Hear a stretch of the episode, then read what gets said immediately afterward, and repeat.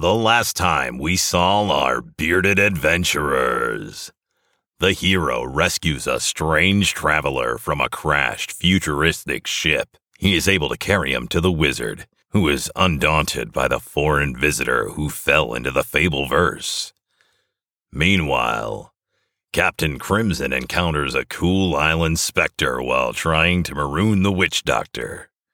While Crimson is unable to deposit the treacherous witch doctor, the castaway does inform him that his dreams of naval domination may be far more difficult than he once anticipated.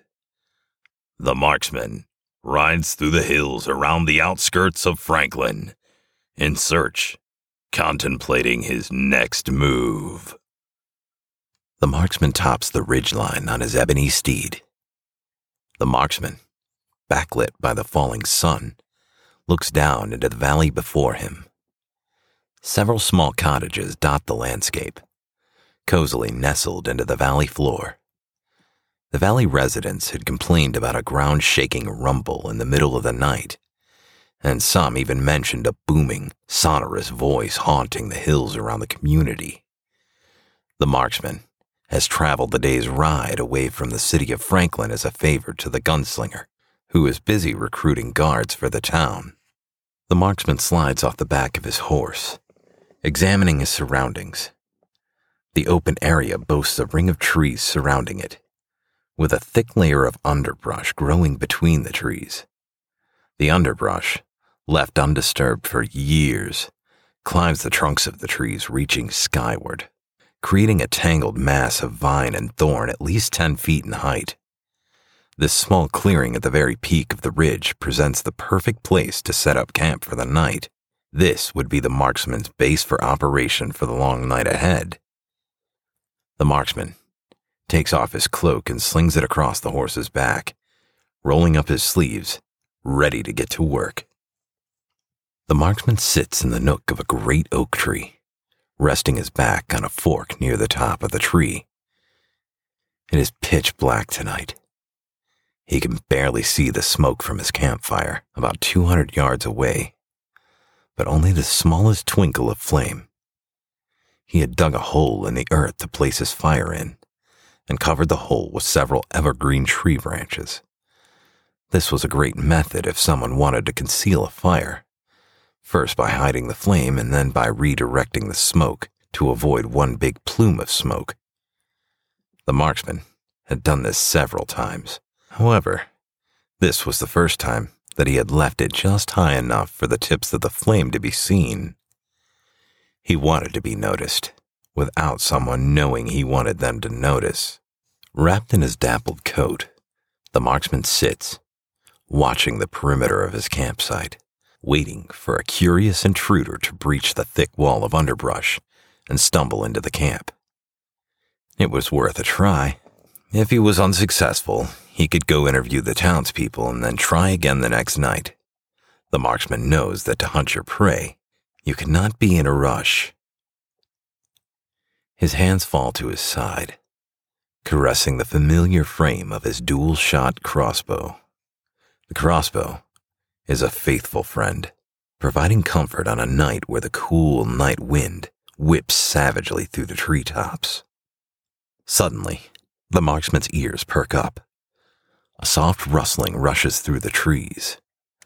The sound of creaking branches echoes through the forest. The marksman surveys the area, unable to locate the source of the sound. The creaking and rustling grow closer. The marksman identifies a rhythm with the rustling, almost like breathing. All of a sudden, the marksman feels it on the back of his neck. It feels like a warm summer breeze blowing across his back. But it was night, and just moments earlier, it was a warm breeze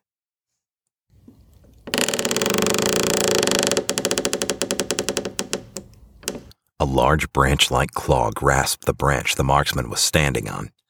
The marksman loses his balance and falls off the branch. The marksman catches himself on a branch below him and looks up into a strange face. Two green eyes stare back into the marksman's face. The creature's face was rather humanoid, but upon closer inspection, the marksman saw that what appeared to be skin was smooth wood. What appeared to be a mouth was a large burl. A long mossy beard falls down from the creature's face. The creature is easily 20 feet tall, with the rest of his body covered in rough bark. The creature is a giant. The giant's eyes widen when it sees the marksman. The giant swats at the marksman, but just misses as the marksman ducks under the giant's swing. The marksman rolls to a kneeling position, firing a pair of bolts at the giant. The arrows bury themselves in the bark, but have no effect. The giant speaks, but its speech is deep and slow. Its actions are faster than its speech, but still quite sluggish. The giant grabs at the marksman, but he ducks and rolls to the side. He draws his Saxon-Quillian daggers and uses them to start climbing the torso of the giant. The giant feels the marksman crawling up his body and scratches after him. One of the giant's branchy fingers clips the marksman as he climbs around the giant's hip. The marksman loses his grip on a Quillian dagger, hanging on by a single hand. The marksman is able to right himself, swinging around to grab the dagger and continuing the climb. The marksman continues to dodge and swings as he makes his way up the giant's back. Once he gets to the giant's back, the giant's attempts to dislodge the marksman become nearly unavoidable. The marksman sees a strong oak ahead of them and gets an idea. The marksman loads his crossbow with a grappling hook arrow. Courtesy of the inventor, the marksman fires the bolt into the giant's back at point blank range. The giant straightens in pain the giant once more tries to brush the marksman off his shoulders. But the marksman leaps from the giant's shoulder, the grappling bolt cable trailing behind him. The marksman clears the thick branch and begins his descent, the cable pulling taut. The giant, already off balance, gets jerked forward by the grappling cable. The marksman lets go of the cable, dropping safely to the ground. The giant was not so lucky slamming his face into the trunk of the oak tree. The giant falls backwards onto his haunches, slightly stunned. The marksman rounds the tree, a bolt loaded into the crossbow ramp. The broadhead is aflame, with bright orange flames dancing. Surrender, giant, barks the marksman.